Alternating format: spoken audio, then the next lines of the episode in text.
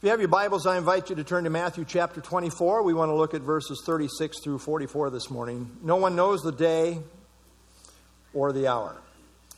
Lord, we thank you for your word now. Minister to our hearts as we study together. Help me to teach accurately, clearly, in a way that is profitable for us as your people. And uh, we commit our study to you now. Pray in Jesus' name. Amen. Uh, note on the overhead, we are in the Gospel of Matthew, as I say. The theme is Christ the King, and we have worked our way down to chapters 24 and 25, the predictions of the King.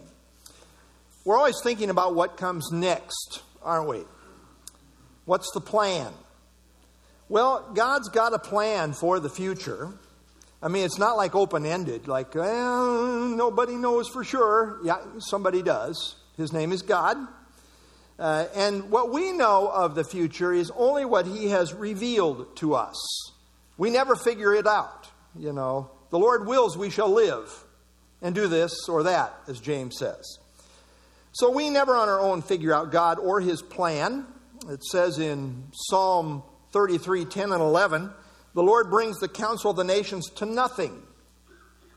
He makes the plans of the peoples of no effect. Okay, the world's got their ideas. The counsel of the Lord stands forever, the plans of his heart to all generations. God's got a plan, it's working itself out. Well, as we study prophecy, we find that God's plan for history centers around Israel, Jerusalem, and the Messiah, with a parenthesis emphasis on the church. In the book of Daniel, God gave an overview of his prophetic master plan as seen in Daniel 9 24 through 27. There, God said that he determined 70 weeks or 70 units of seven years of special dealings in relation to Daniel's people, who are the Jews. Well, that totals 490 years of special dealings with Israel. Now, 483 of those years, 69 weeks, have already been fulfilled. And they were fulfilled to the letter, as seen in Daniel 9 25, in the presentation of the prince, of Messiah the prince, at the time of the triumphal entry of Christ on Palm Sunday. In Luke 19, Jesus said to Jerusalem, at that time, This is your day. And that was the time of their visitation. But since they failed to truly recognize, receive, or appreciate Jesus as their Messiah, there has since that time been a long gap period in which Israel has temporarily been set aside. We might say, this is time out, time out on Israel. And we call that the church age. That's where we live. Time out on Israel, it's the church age. This long gap period essentially corresponds to what we know as the church age. But one, the, the one week, one week, one seven year period remains to be fulfilled in relation to Israel. When the church is complete, Christ will take his church family out of the world, and then the 70th week will commence with Antichrist signing a seven year covenant with Israel. This seven year period is known as the tribulation period, with the last half being known as the Great Tribulation, which will come to a conclusion at Christ's second coming to the earth. So, uh, just to chart what we're talking about here, the 70 weeks of Daniel really began uh, with the decree to rebuild Jerusalem, 444, 445 BC. And so then we have 69 weeks. If we take the time frame, it takes us right to the time of the triumphal entry.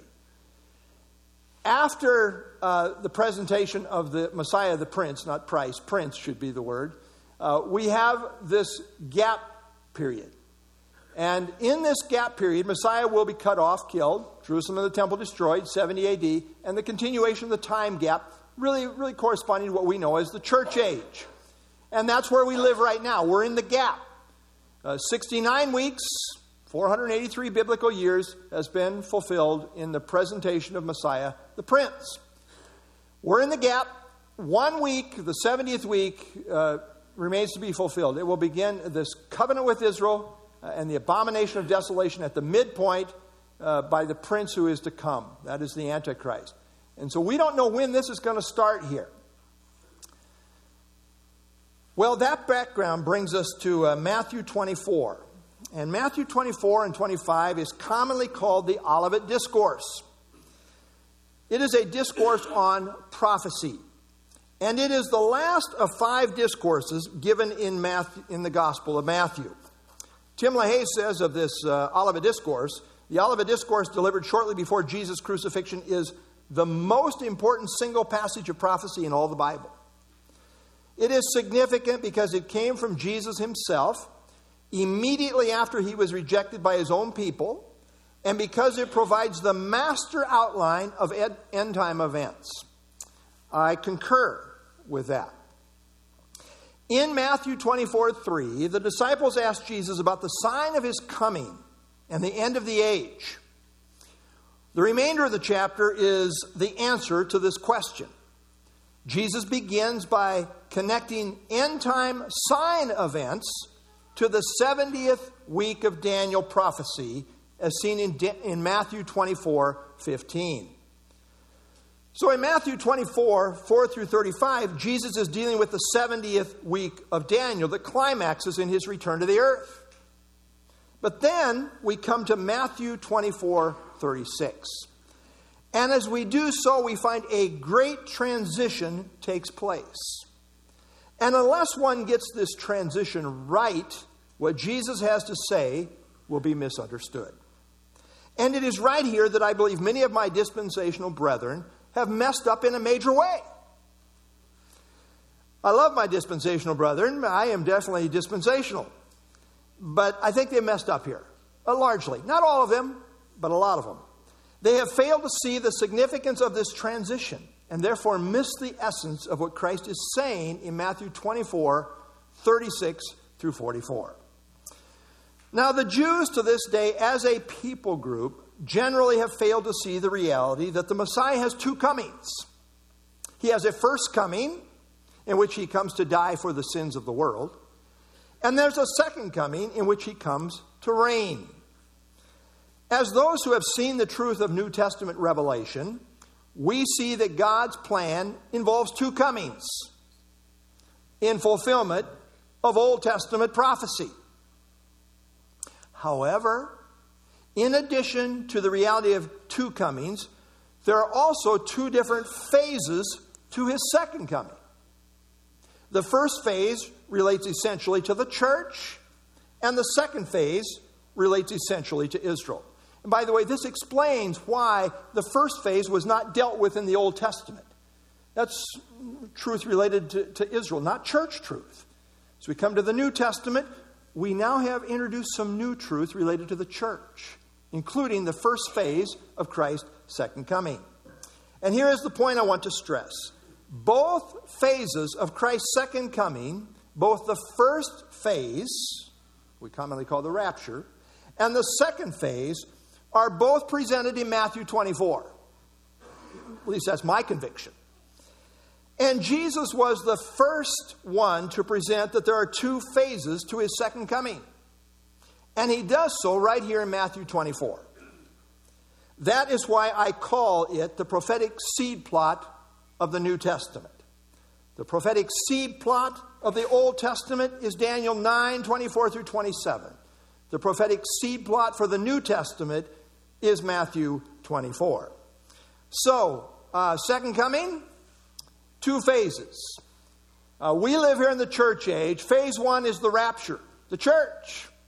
This was not revealed in the Old Testament because everything about the church is a mystery in the Old Testament, including uh, the coming of Christ for the church.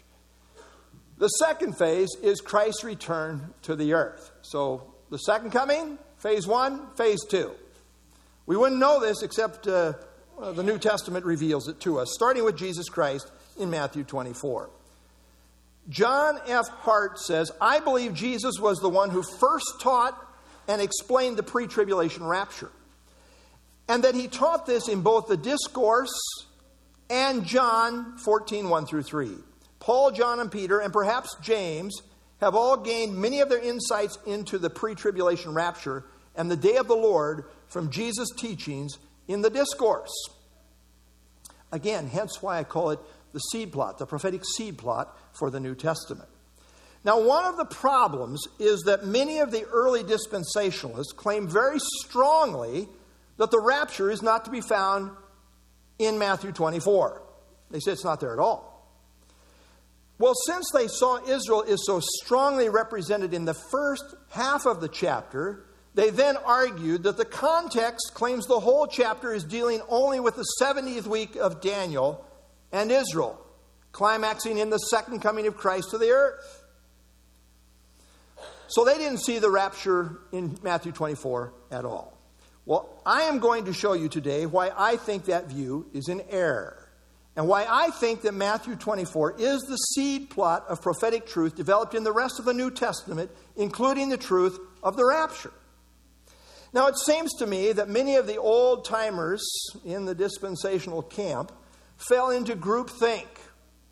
Some of the leaders took a position on Matthew 24, and then they, like dominoes, dominoes kind of all fell in line, even though the plain sense of the text leads in another direction. Now, I highly recommend the book titled Evidence of the Rapture A Biblical Case for Pre Tribulation with the general editor being John F. Hart. In fact, I brought the book here to show you. I highly recommend this book. Uh, excellent book. Uh, so, yeah. I will refer to Hart a number of times in my message here this morning.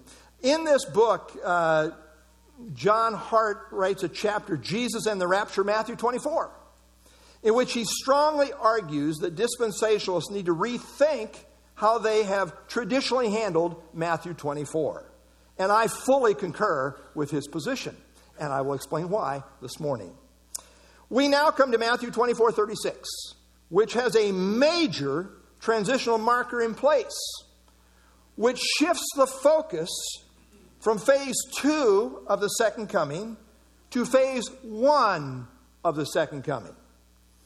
It shifts from what can be known in relation to the tribulation period, the climax is in Christ's second coming to the earth, to what cannot be known prior to his coming at the rapture.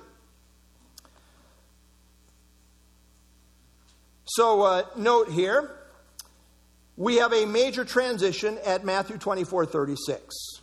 Matthew 24, 4 through 35, the subject is the tribulation signs and Christ's post tribulation coming.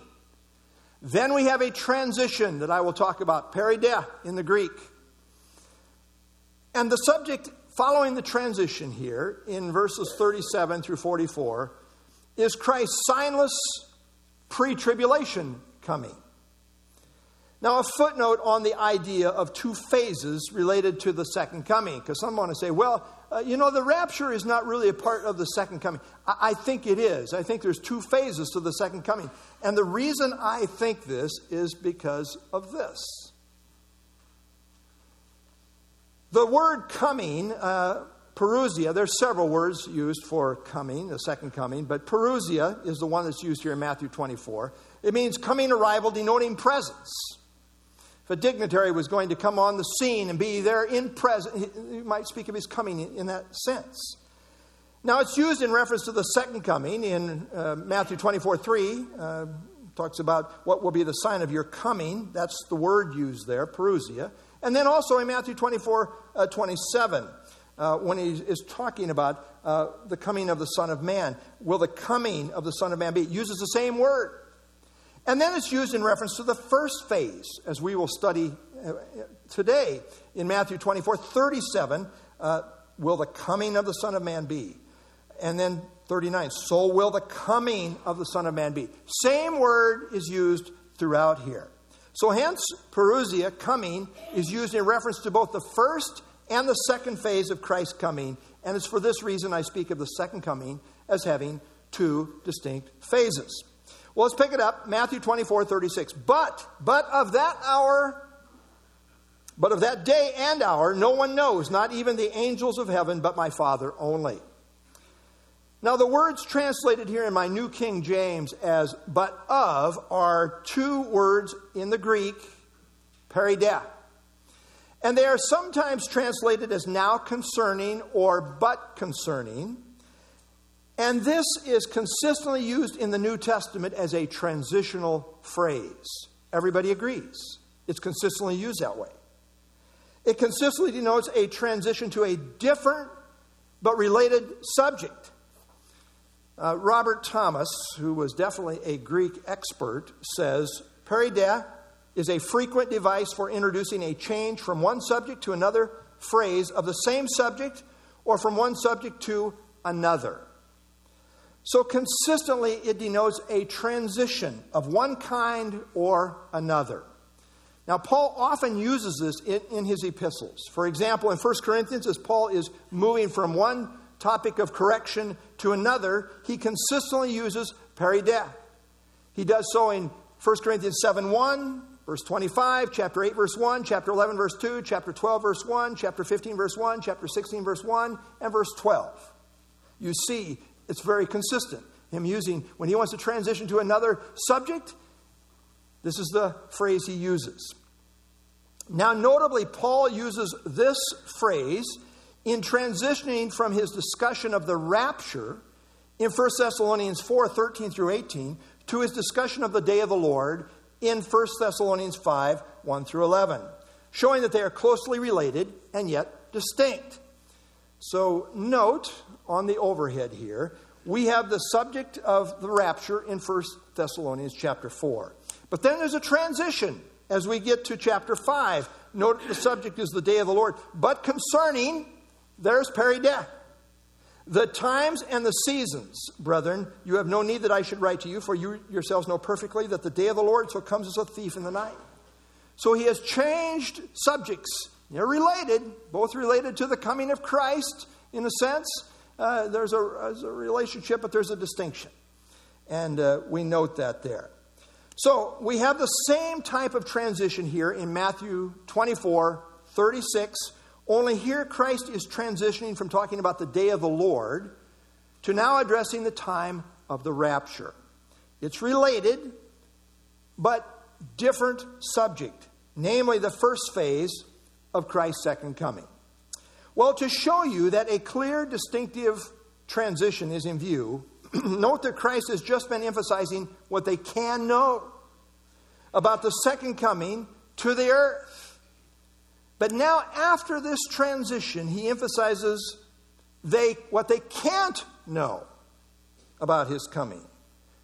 And that only makes sense if there are two different aspects to his coming. So, note when its branch puts forth leaves, you know it's near. When you see all these things, know it is near. And then we have the transition of verse 36. And after the transition, note, but of that day and hour no one knows and did not know. Watch therefore, for you do not know. If the master of the house had known, the Son of Man is coming an hour you do not expect. How much more plain can it be? You cannot know and, and know at the same time, right? You don't say, Well, I don't know, but I know. Uh, no, it's one or the other. This only makes sense if Christ is talking about two different aspects of his coming. One can be known when it is at, when it is at hand, and one cannot be known. Only the pre tribulation rapture really makes sense here. And the language of peri de is a clear linguistic marker that such a transition is in place. Now, the old school of thought, claiming that Christ is continuing to describe conditions related to the second phase of his coming, claims silly things. Like, while they might know the general time frame, they will not be able to know the exact day or hour. Well, I would argue that once they get into the tribulation period, they might well be able to figure out the exact day that Christ is going to come at his second coming to the earth. Well, how might they know? Well, we know from Revelation 13:5 that at the midpoint of the tribulation, the Antichrist will be given absolute prevailing authority to continue for 42 months. On the Jewish calendar, that is 1260 days. Furthermore, we know from Revelation 12:6 that Israel will be preserved during these days in a special place prepared by God, and the text says that this will be in place for exactly 1260 days. Not 1259 or 1261, but 1260 with precision. Well, if Antichrist is going to have absolute sway for exactly 1260 days, the last half of the tribulation period, then what is going to happen on day 1261? In at least seven different places, the Bible indicates that the Antichrist sway over God's people will be for exactly three and a half years or 1260 days. Now, I'm no mathematician, but even I can figure out that if the Antichrist has exactly 1260 days of absolute domination over God's people from the time he goes into the temple and declares himself to be God, well, then even I can figure out that something is going to happen on day 1261. What is that going to be? Well, we don't have to wonder. We don't have to wonder. It's like not like I figured this out. It's like God has told us. The Bible plainly tells us what will bring the rule of the Antichrist to an end is the second coming of Jesus Christ. And here's how we know this. Second Thessalonians 2 8, and then the lawless one will be revealed, talking about the Antichrist, whom the Lord will consume with the breath of his mouth and destroy with the brightness of his coming. This is what brings the rule of Antichrist to an end. It's not like a major transition. Bang, he's done on day 1261. What will bring the Antichrist to an end after his reign of terror for 1260 days is the coming of the Lord Jesus Christ on day 1261. So I take it that in the tribulation period, this can essentially be calculated to the exact day, if you know what the Bible has to say. Therefore, what Christ is describing in verse 36 through verse 44 cannot be talking about his second coming to the earth. My view is that Christ here transitions to talk about his coming in the rapture. Now, it is noted that God consistently sets specific dates for his program related to Israel. And that's true. In Genesis 15, God told Abraham that his descendants would be strangers in a foreign land for 400 years which was fulfilled in Egypt.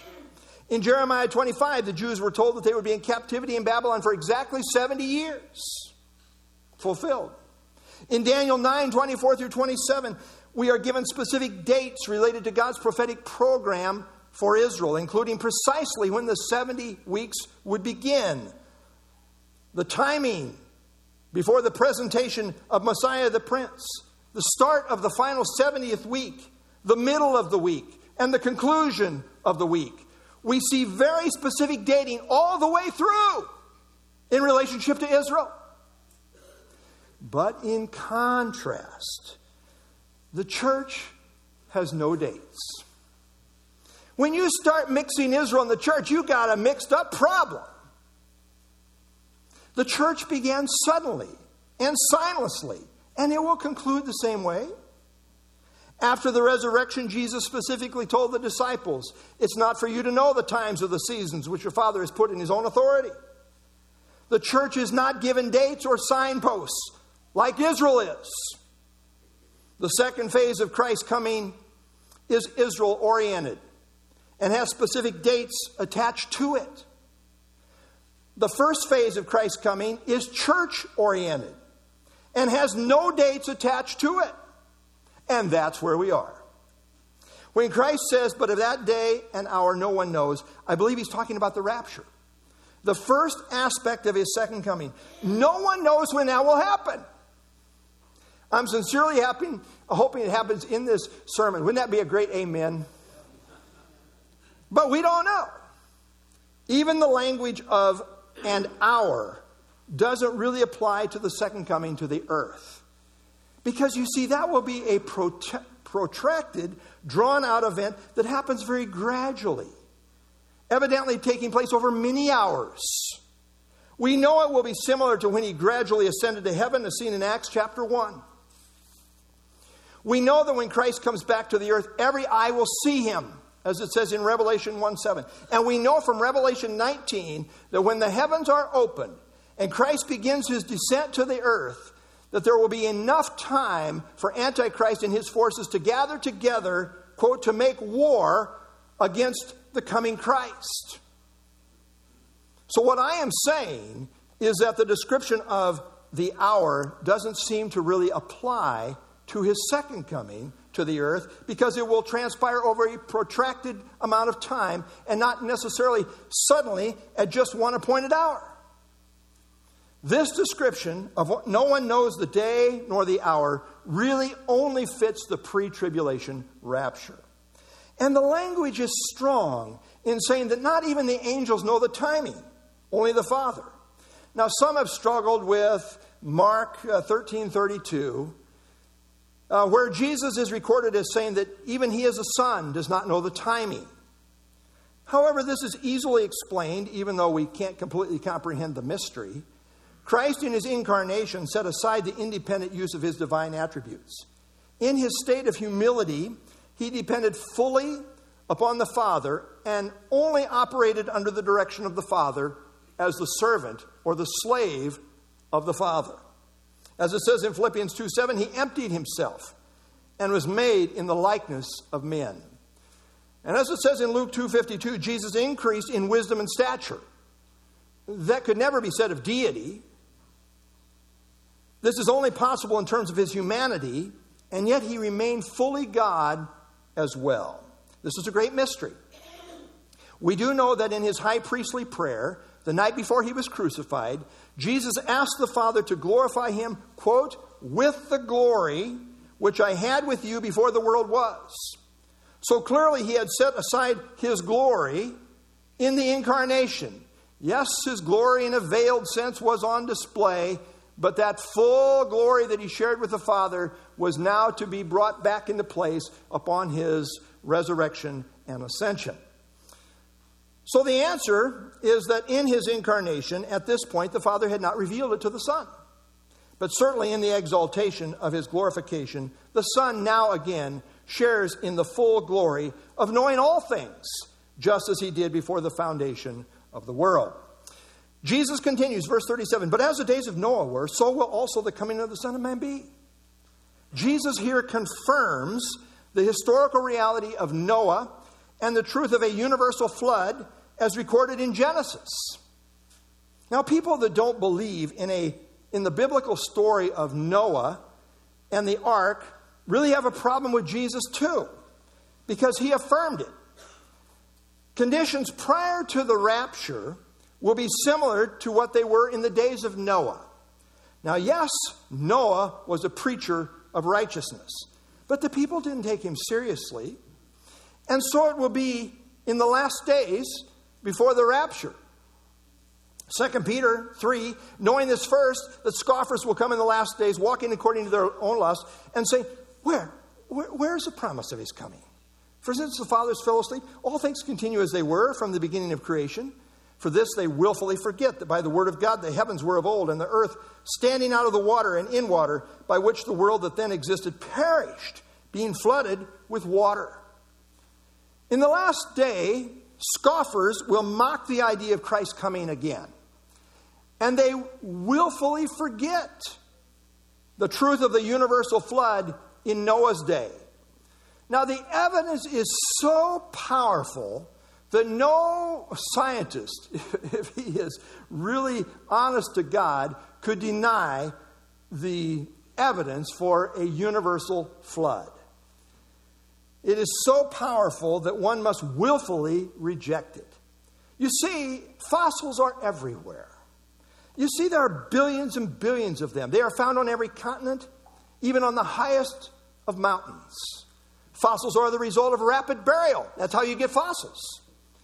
They are encased remains of once living things that were suddenly buried in layers of rock. How did this rapid burial happen all over the world? Some fossils still have soft tissue, by the way, showing they were buried merely thousands of years ago and not millions. Uh, this rapid burial all over the world speak of, speaks of catastrophic circumstances. How could billions of creatures be entombed rapidly all over the world? The most consistent and logical explanation is the one the Bible gives, namely, the global flood as recorded in Genesis 7 through 8. God allowed the flood to cover the entire world in a catastrophic, catastrophic event that killed all the air breathers except those on the ark. As the waters rose, they covered the mountains and buried billions and billions of creatures and plants in the sediments they deposited. Now, atheistic science wants to deny the reality of the Genesis flood, but the evidence of it is overwhelming. There are billions and billions of reasons to believe it happened as seen in the fossil record. Well, those mocking in the last days, based on the idea that life is uh, proceeding without any evidence of divine intervention, that's why they mock. Everything just continues as, as it has been. This is how it was in the days of Noah. And this is how it will be in the last days before the rapture. That, that's where we live, by the way. But divine intervention will be on full display in the day of the Lord judgments. I mean to tell you. Verse 38 For as it was in the days before the flood, before the judgment came, before the flood, they were eating and drinking, marrying and given in marriage until the day that Noah entered the ark. What is being described here is life is normal. No thought for God, no concern about coming judgment, no signposts to speak of. Yes, you got Noah the preacher doing really something really stupid over here. Never rained before, and he's building an ark. You talk about dumb. That's dumb, according to the world's thinking. The emphasis at this point is not on great immorality or violence, even, but rather on normalcy and indifference. This is secular indifference. The great evil here was being immersed in everyday life with no regard or thought for God or coming judgment. They were clueless. Now, there's nothing wrong with eating, right? You're going to lunch today, right? Okay, well, thank you. There's nothing wrong with eating, drinking, marrying, being given in marriage. These are the normal activities of life, and they are gifts of God to be enjoyed. However, even in our eating, nothing is to be received without acknowledging God in thanksgiving, as we see in 1 Timothy chapter 4. If you want to offend God, just go on living life as if He doesn't exist. Just, leave, just leaving God out is what we call godless. And he doesn't appreciate the silent treatment. It is amazing how many, even professing Christians, carry on like practical atheists with a self oriented life with no real thought for God. As it was, so shall it be, and so it is. They carried on with this indifference until the very day that Noah entered the ark. That was the day of judgment, and that day everything changed. I'm sure you've probably seen this before. Noah looked like a fool until it started to rain. Keep building. Now, let me ask you, let me ask you, does the description here in verses 38 and 39, does that really fit the day of the Lord as described in the book of Revelation? How can one sincerely believe that the people in the tribulation period will carry on with life as normal with no thought about God or judgment? You have to wonder have you really read the book of Revelation? Really? In the context of the sealed judgments, what is going on in the world? You know, the first ju- sealed judgments, they're the first of a, of a series, of, of three series. In Revelation 6 15 and 17, the kings of the earth, the great men, the rich men, the commanders, the mighty men, and every slave, and every free man, the whole of society, hid themselves in the caves in the rocks of the mountains, and said to the mountains and rocks, Fall on us and hide us from the face of him who sits on the throne and from the wrath of the Lamb, for the great day of his wrath has come, and who is able to stand? Let me ask you, does that sound like life is normal? Hey, we're having a, we're having a dinner party over here. Uh, got a wedding to go to. Uh, this is not life as normal. This is hiding in the rocks. Does this sound like they're oblivious to what is happening? No, they know what's going on. How about in the context of the, the trumpet judgments, which follow the seal judgments? What's life like under the trumpet judgments? We'll all find out maybe. Here we go. Revelation 9.20. Uh, not, not us as the church, but anyway, I'm talking to the audience here. Uh, Revelation 9.20. But the rest of mankind who were not killed by these plagues did not repent of the works of their hands, that they should not worship demons, idols of gold, silver, brass, stone, wood, which can neither see nor hear nor walk. Again, huge amount of people dying here. Not business as usual. Not going about the normal affairs of life. Bold judgments. Revelation 69 men were scorched with great heat and they blasphemed the name of God. they get it. God's behind this. This is the day of the Lord. His lordship's on full display, front and center. They're blaspheming the name of God and say, Well, I have no idea where that's coming from. No, they know. They blaspheme the name of God who has power over these plagues, and they did not repent to give him glory. Does this sound like life as normal? That they are oblivious to what is happening? No. Emphatically, no. In Revelation 6 8, we find that one fourth of the world's population will die under the fourth seal judgment. Under the sixth trumpet judgment, a third of mankind will die, as seen in Revelation 9 18. That accounts for half of the world's population right there. And we haven't even gotten to the most severe judgments, as seen in the bowl judgments. Isaiah 24 1, in speaking of this coming day of the Lord judgment, says, the Lord makes the earth empty and makes it waste. The inhabitants of the earth are burned, and few men are left. And yet we are to believe that they are just oblivious and carrying on with life as normal? How in the world can anyone honestly believe that people will carry on with life as normal in the day of the Lord until the second coming of Christ? That is, in my view, to deny the plain sense of everything that is written about the day of the Lord. I submit to you that Christ here in Matthew 24, 36 through 44 is describing the time before the day of the Lord judgment hits, not the time after the judgment has fallen upon the earth. Then life will be anything but normal for the whole of mankind. John Hart says, Jesus comments Men will be fainting from fear and the expectation of the things that are coming upon the world. Luke 21 26. This is not life as usual. The most transparent meaning of the days of Noah illustration is that just as normal but unsuspecting lifestyles existed prior to the great judgment of the flood, so too normal but unsuspecting lifestyles will exist prior to the sudden onslaught of the day of the Lord judgments and the rapture of the church. Verse 39 and did not know until the flood came and took them all away. So also will it be. So also will the coming of the Son of Man be. So the lost in the world in the world of Noah's day had no idea that the judgment of the flood was about to hit them until it started to rain. This is how it will be when Jesus comes at the rapture. The world is clueless. You know, I'm a raving fanatic. You know that, right? Fellow raving fanatics, you know that.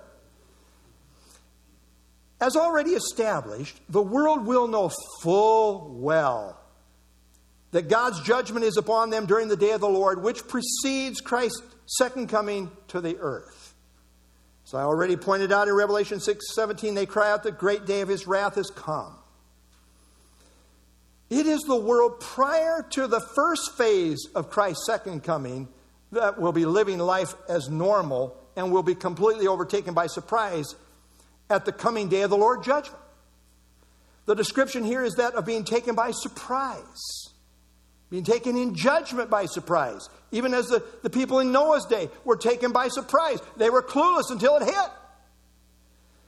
That describes the beginning of the day of the Lord as seen in 1 Thessalonians 5 2 and 3, not the end of it. So, we live here in the church age. This is what takes the world by surprise. This aspect of the second coming, not this one. there, there is so much sign activity here. This is not going to take, I don't know how anybody can be taken by surprise by that. Again, John Hart says, Would Jesus use a description of casual lifestyles in Matthew 24, 37 through 39 to communicate what the world would be like when, quote, there will be great, a great tribulation, tribulation, such has not occurred since the beginning of the world until now, nor ever will be? He says, This seems most unlikely. I really think he could have said it stronger. The flood of Noah's day corresponds to the time leading up to the sudden arrival of the day of the Lord, the 70th week of Daniel, and the pre tribulation rapture. Verse 40, 41. Then two men will be in the field, one will be taken, the other left. Two women will be grinding at the mill, one will be taken, the other left. Now, the question here is who is taken and who is left? Now, the view that doesn't see the rapture here in Matthew 24 claims that the taken here corresponds to the took them all away in judgment as seen in verse 39. So this view says that those taken in verses 40 and 41 are taken in judgment. While those who are left are the saved who are left to go into the kingdom. The problem with that view is that the wording is different. You see, the word took, airo, in verse 39, has the sense of being taken in violence. If Christ wanted to communicate the same nuance in verses 40 and 41, we would expect that he would have used the same word. But he didn't.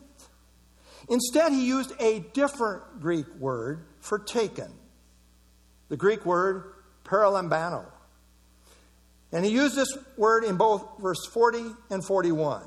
Now, it is true in some contexts it can be used in a negative way, but the overwhelming majority of the time it's used in a very positive sense. The Greek word paralambano means to intimately take or to take to oneself. Again, John Hart says the thought is always one of accompaniment, and almost always in a positive sense. That is, for close fellowship. The word is overwhelmingly used in a positive sense. Paralambano is used of taking a bride in Matthew 120. It's used of Jesus taking Peter, James, and John up to the Mount of Transfiguration in Matthew 17 1.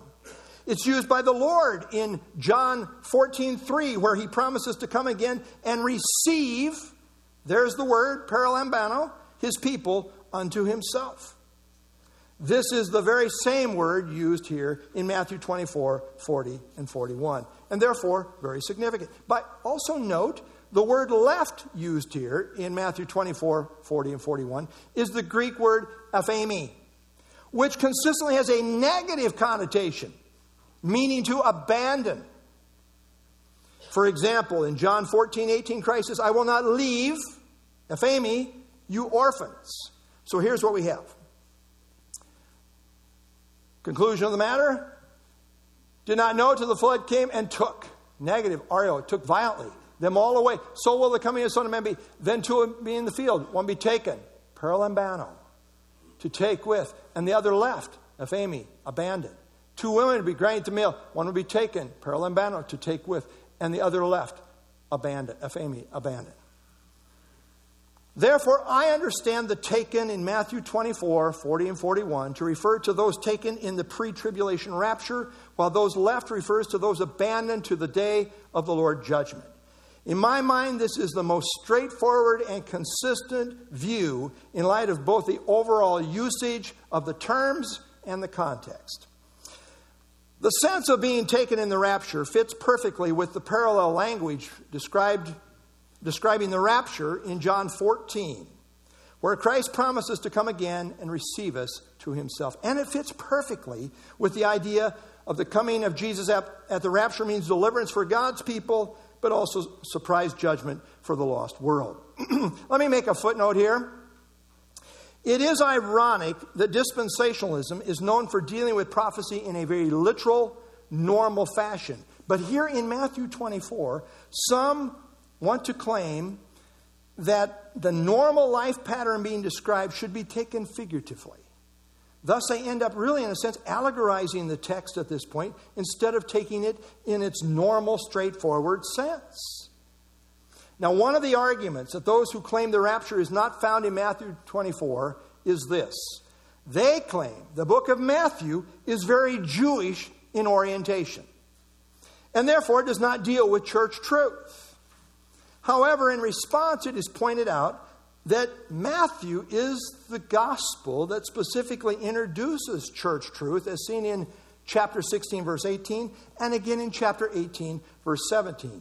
And certainly the Great Commission at the end of the book in Matthew 28, 19, and 20 is given to the church and not to Israel. And I would point out that after the transition of peri de in Matthew 24 36, Israel is no longer mentioned at all in this immediate context of Matthew 24 36 through 44. Yes, verses 4 through 35, thoroughly Jewish in orientation, but not after the transition. Well, this argues for complete consistency in seeing Matthew 24 36 through 44 as dealing with the rapture instead of dealing with the second of coming of Christ to the earth. Application, verse 42. Watch therefore, watch, for you do not know what hour your Lord is coming. This is where we get the idea of imminency. Again, John Hart says, since in most contexts, and especially prophetic contexts, to watch stresses imminence, the use of to watch is most appropriate for the pre tribulation rapture of the church, not a post tribulation return of Christ. Now, when we talk about uh, the coming of Christ being imminent, we are talking about the rapture, which could happen at any time. All the way through the New Testament, the coming of the Christ for the church is consistently presented as being imminent, which is why we say perhaps today. The Thessalonians were saved, and what did they do? Well, they were saved to wait for his Son from heaven, whom he raised from the dead, even Jesus who delivers us from the wrath to come. Now, we as believers are not waiting to be delivered from the wrath of hell. Salvation is already a reality. Rather, as God's people, the church, we are waiting for Jesus to come and deliver us from the time of wrath, the tribulation period that is about to come upon the earth. We are not waiting for the Antichrist. We are not waiting for the tribulation period. We are waiting for the Christ. We are looking for the blessed hope and the glorious appearing of the great God and our Savior, Jesus Christ. Now, once the signposts of the tribulation begin, then Israel and all Bible students will be able to know when the Lord is coming. But the church does not know, which is why we are told to be ever vigilant in watching. The coming of Christ for the church is imminent, perhaps today. Verse 43 But know this, that if the master of the house had known what hour the thief would come, he would have watched and not allowed his house to be broken into. It is Jesus who first introduces the idea of his coming as being like a thief coming in the night. You see, the Old Testament prophets never spoke of Christ coming in this way because they only dealt with the second phase of his second coming. The rest of the New Testament builds on this analogy. Paul, John, and Peter all borrow from Jesus in this regard, which is one reason, again, I say Matthew 24 is the prophetic seed plot for the rest of the New Testament. Now, thieves, as we talked about in children's moment, come without warning. They come without signs, they come without a heads up. And this fits perfectly in illustrating how Christ will come before the tribulation period at the rapture of the church. It will come unexpectedly because there are no clear signposts to indicate its arrival.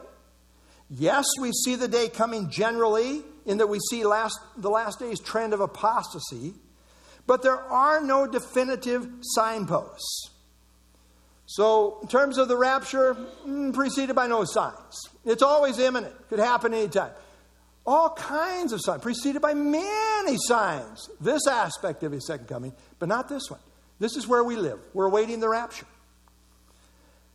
Now, it is common for some dispensationalists to say that the rapture is completely disassociated from the beginning of the day of the Lord, and they argue, therefore, that there may be a gap, perhaps a large gap, between the rapture and the start of the day of the Lord, which begins with Antichrist signing a seven year covenant with Israel.